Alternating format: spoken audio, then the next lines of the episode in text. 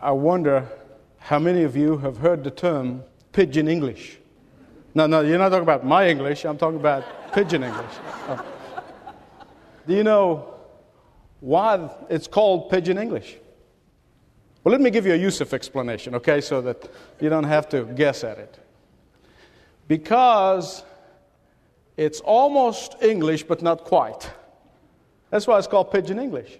It's like my English. You know, it's almost English, but not quite.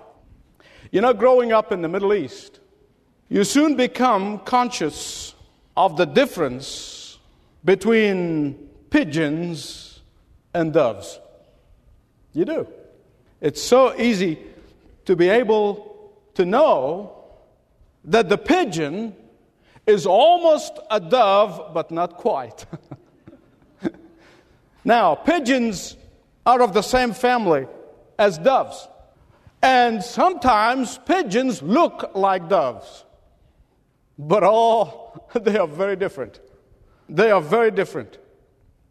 It is not an accident, therefore, that God the Holy Spirit was symbolized not by a pigeon, but with a dove.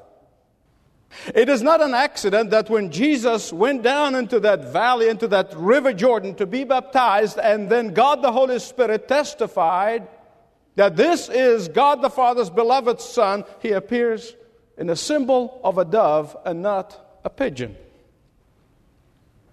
I'm a keen observer of what's going on among Christians, not just in this country, but around the world. And as a keen observer, of what's going on in the churches and Christian activities around the world, whether it be in the professing church or the confessing church, I am personally convinced that there are many Christians who are practicing pigeon religion, not dove religion. Pigeon religion is a counterfeit of the Holy Spirit. What they practice may look like the Holy Spirit, may sound like the Holy Spirit, may even feel like the Holy Spirit, but in reality, it is pigeon religion. Let me explain what I mean. When somebody comes to me and says, Michael, God told me, and I listen to what they claim that God told them. And then on close analysis, I find that what God told them is inconsistent with the Word of God that is authored by the Holy Spirit of God. I have to conclude by saying this is a pigeon religion. What do I mean by that? If the Holy Spirit has spoken to you, the Holy Spirit authored the Bible, authored His book, then whatever He says to you, whatever He says to me, could not be inconsistent with what He has already revealed. And therefore, what they claim is not dove religion, it's pigeon religion. Let me give you some more examples, okay? So you understand what I'm trying to tell you. Christians who walk around carrying all sorts of bitterness and anger and resentment in their lives, no matter how spiritual they claim to be, they are practicing what? Pigeon religion. Christians who are involved in malice, in fraud, in lying, in cheating, in unethical business practices, regardless of what ministry they are in, they are practicing what? Pigeon religion. Christians who cannot get involved in anything unless they control it and manipulate it and uh, contrive and scheme all of the time. No matter what position they may occupy, they are practicing what? Pigeon religion.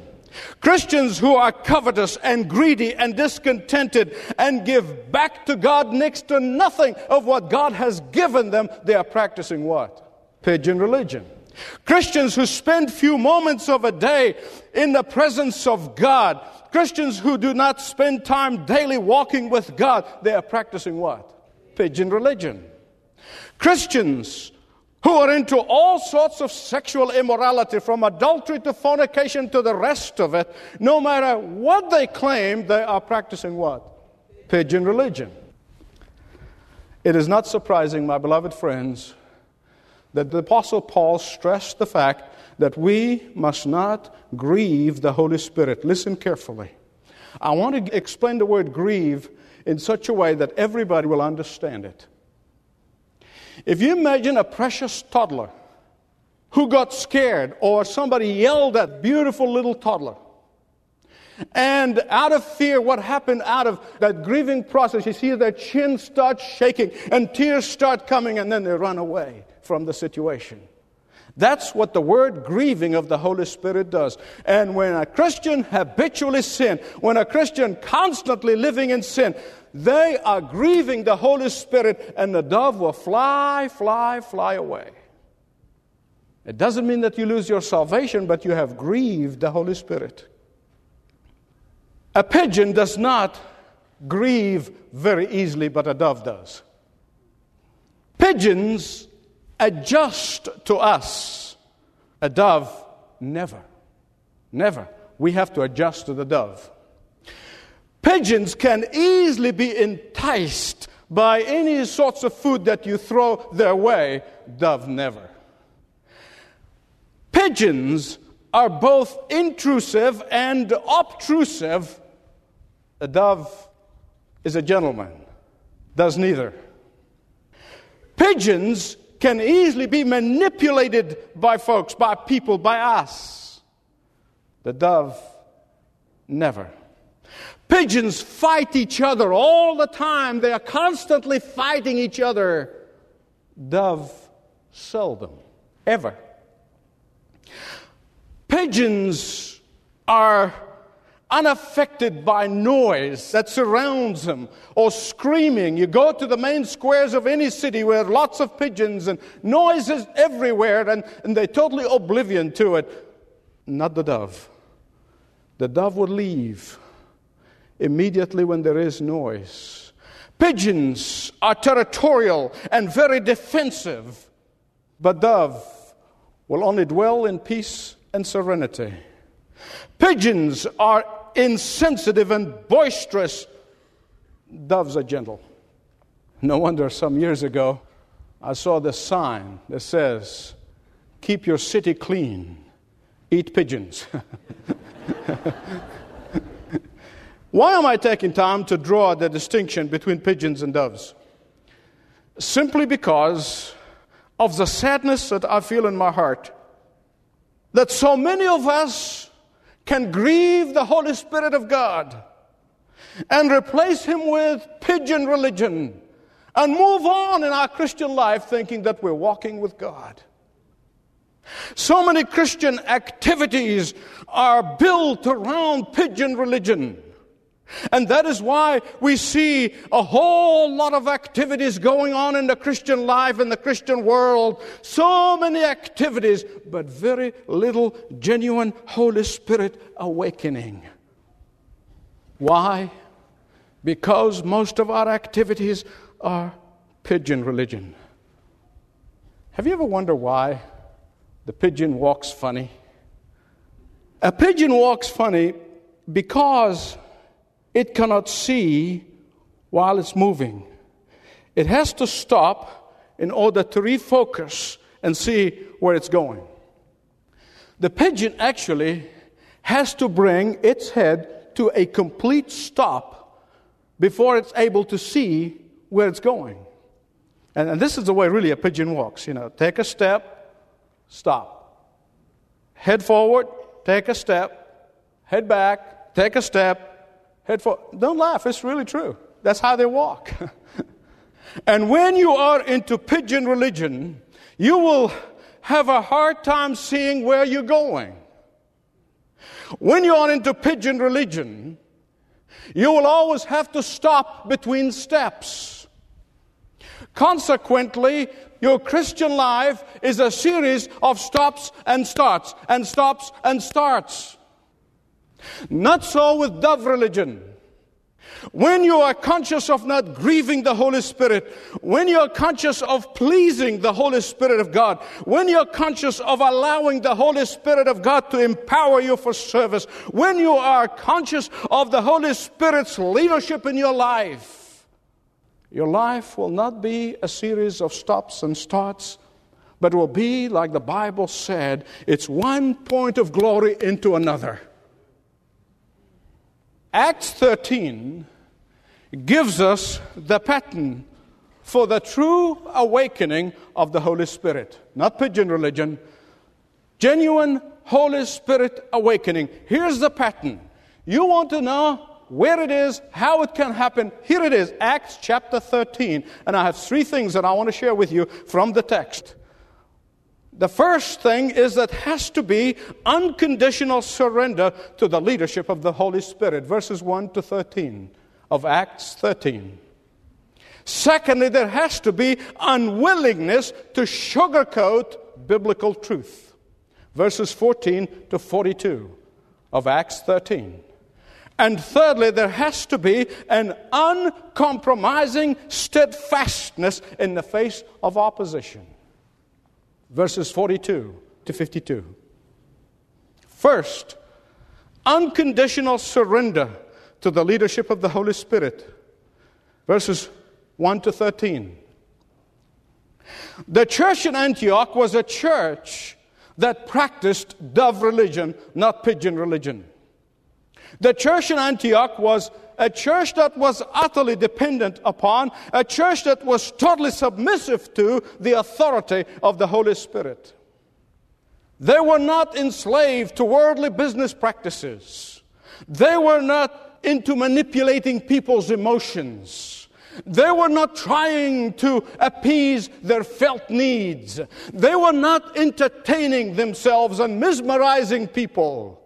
In fact, verse 2 of chapter 13 says that while they were ministering to the Lord and fasting, now notice this, put a circle around those words, ministering to the Lord. They were not even ministering to themselves, they were not ministering to one another, they were ministering to the Lord in praise and adoration. While they were ministering to the Lord and fasting, the Holy Spirit spoke and said, Set apart for me Barnabas and Saul for the work. Look at verse 3, Acts 13. After they heard the Holy Spirit clearly spoke, they fasted some more. They prayed some more. They got in the presence of God some more. And then they commissioned Paul and Barnabas, or Saul and Barnabas, to go. Please listen to me carefully. Hear me right on this one.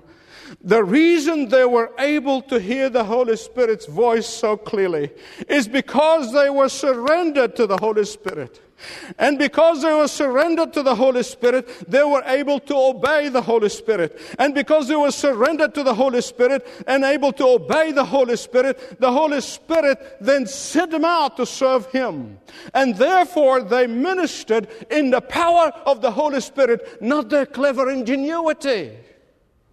They did not minister of their own clever ingenuity. They did not minister with their own brilliant strategies they ministered according to the Holy Spirit's orders. How? How do we know that? When they got into Cyprus, they went there not because they thought it was a good idea, not because they said, well, you know, Barnabas, you're from Cyprus, let's go there. No, no, no, no. They went there on the authority of the Holy Spirit. The Holy Spirit says, go. And because the Holy Spirit wanted him to be there, because the Holy Spirit already wanted to be manifested among the people of Cyprus.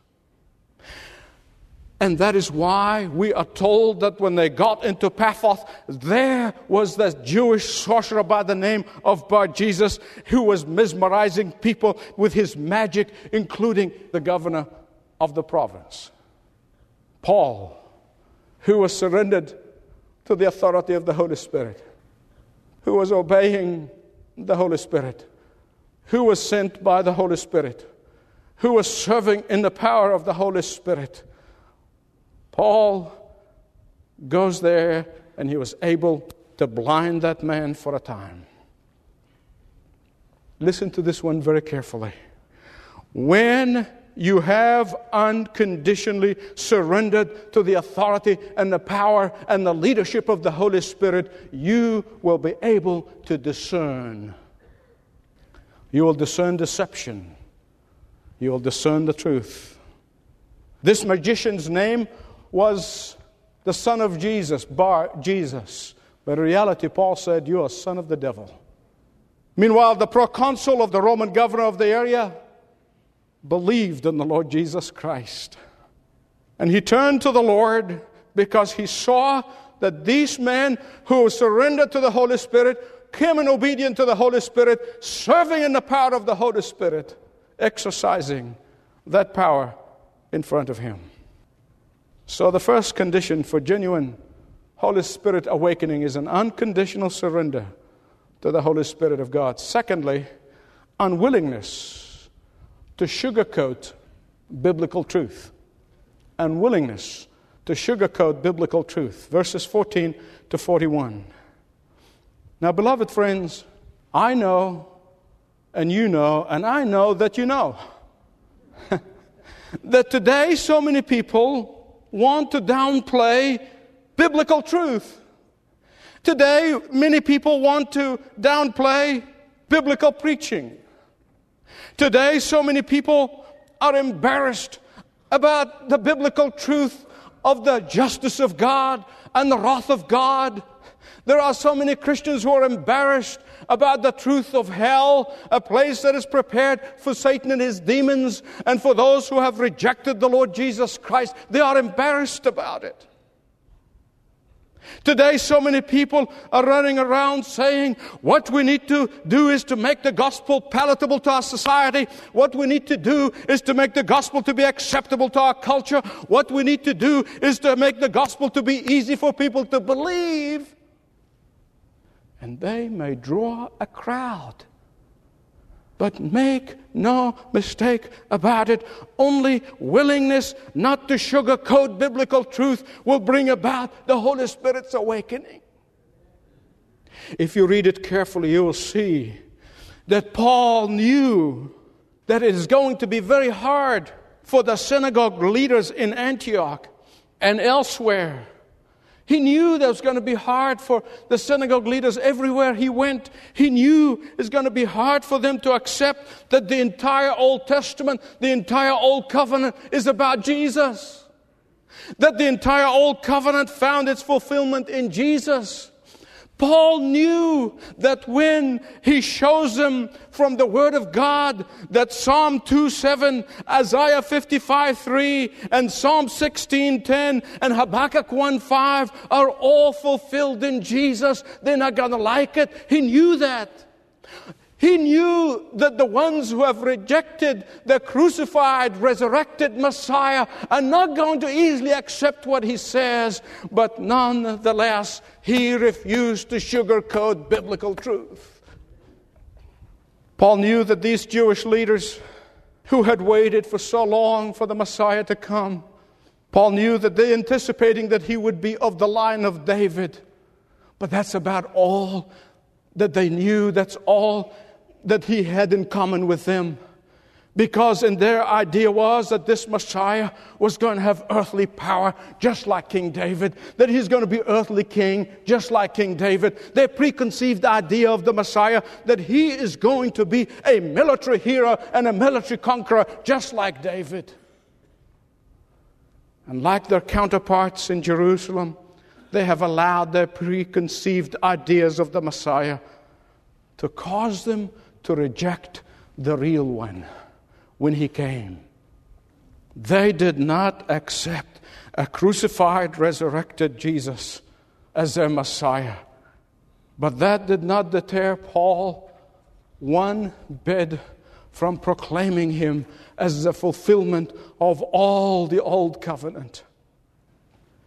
Now, some of you know this. Through the years, I, I have been with evangelical leaders Wonderful people. I'm not talking about liberals who don't believe the Bible. I'm talking about wonderful evangelical leaders who have said to me through the years, Michael, in your face gospel preaching will not win you friends. Michael, you must understand that in your face proclamation will close doors for your ministry. Michael, you must understand that in your face Jesus is the only way to heaven will kill your ministry. They said these things to me on numerous occasions. One of them said to me, he said, Listen, we don't disagree with you theologically, but this kind of in your face preaching is not going to work. Tone it down. Well, I'm still here.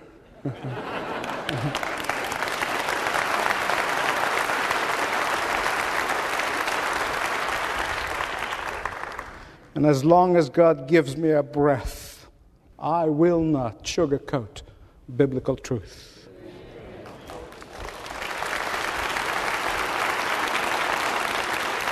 First, unconditional surrender to the leadership of the Holy Spirit. Secondly, unwillingness to sugarcoat biblical truth. Thirdly, uncompromising steadfastness in the face of opposition. Whenever, listen carefully to what I'm going to tell you, whenever the Holy Spirit is obeyed, whenever there is proclamation of biblical truth, there will always be two distinct responses. Now, in America, there's a third one that says, I don't care. But there's always those two distinct responses. In fact, those are the most troubling people. One guy said to me some time ago, he said, Well, you could be telling the truth, you could not. It doesn't matter to me. I don't care. And I think he represents the spirit of the age. But there's always a two distinct responses those who believe and thus become saved, and those who reject and fight and thus sign their own eternal death.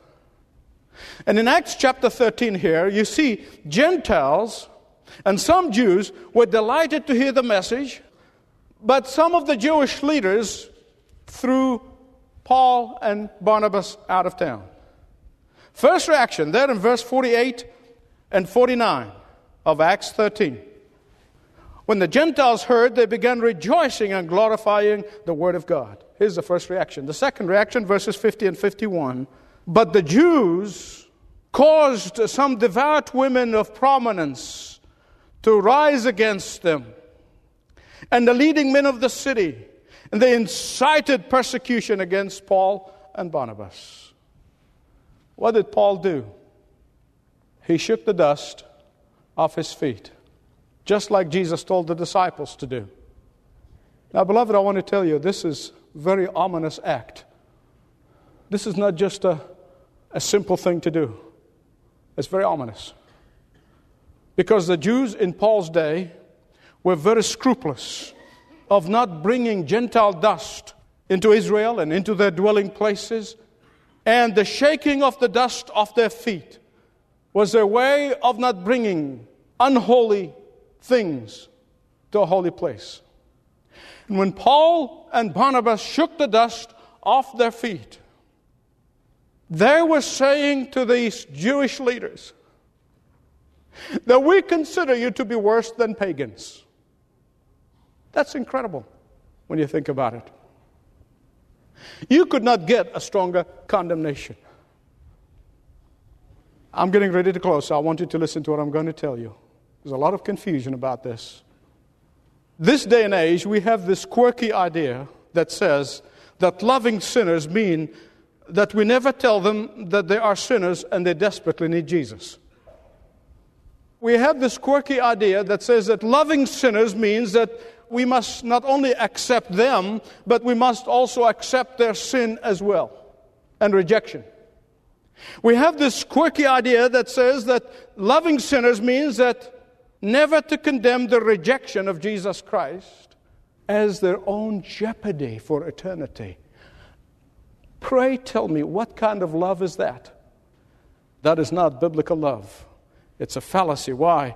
Because according to verse 48 of Acts chapter 13, only the preaching of biblical truth will bring those who've been appointed unto salvation to Jesus Christ.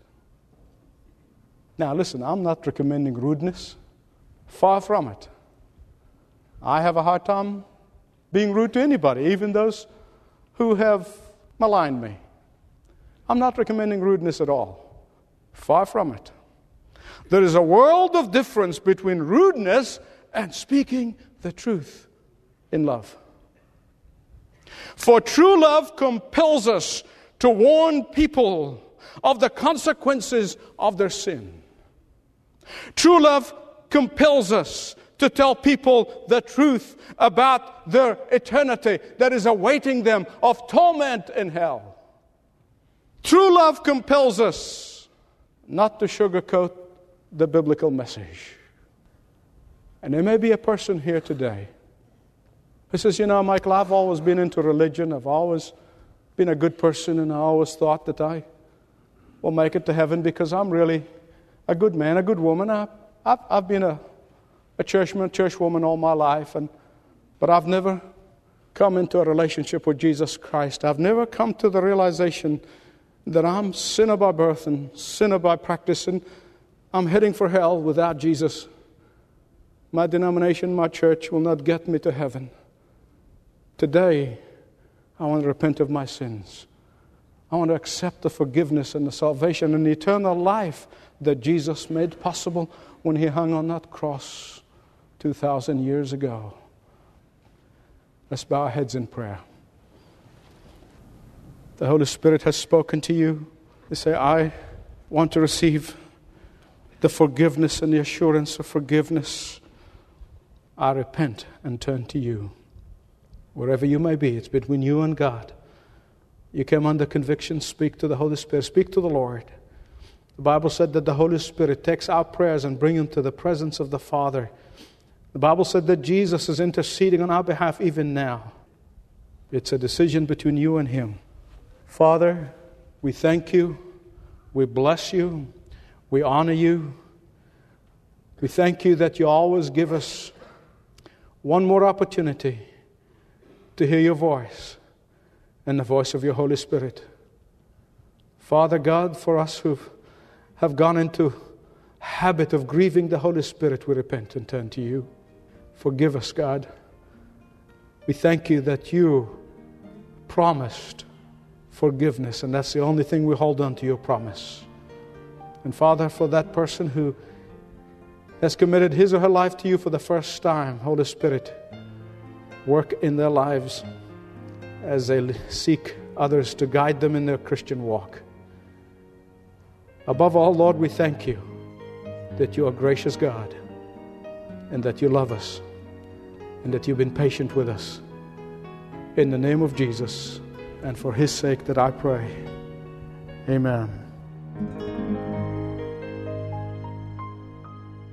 Thanks for listening to this message from Dr. Michael Youssef, recently featured on Leading the Way. If you'd like to know more about us, please visit ltw.org. That's ltw.org.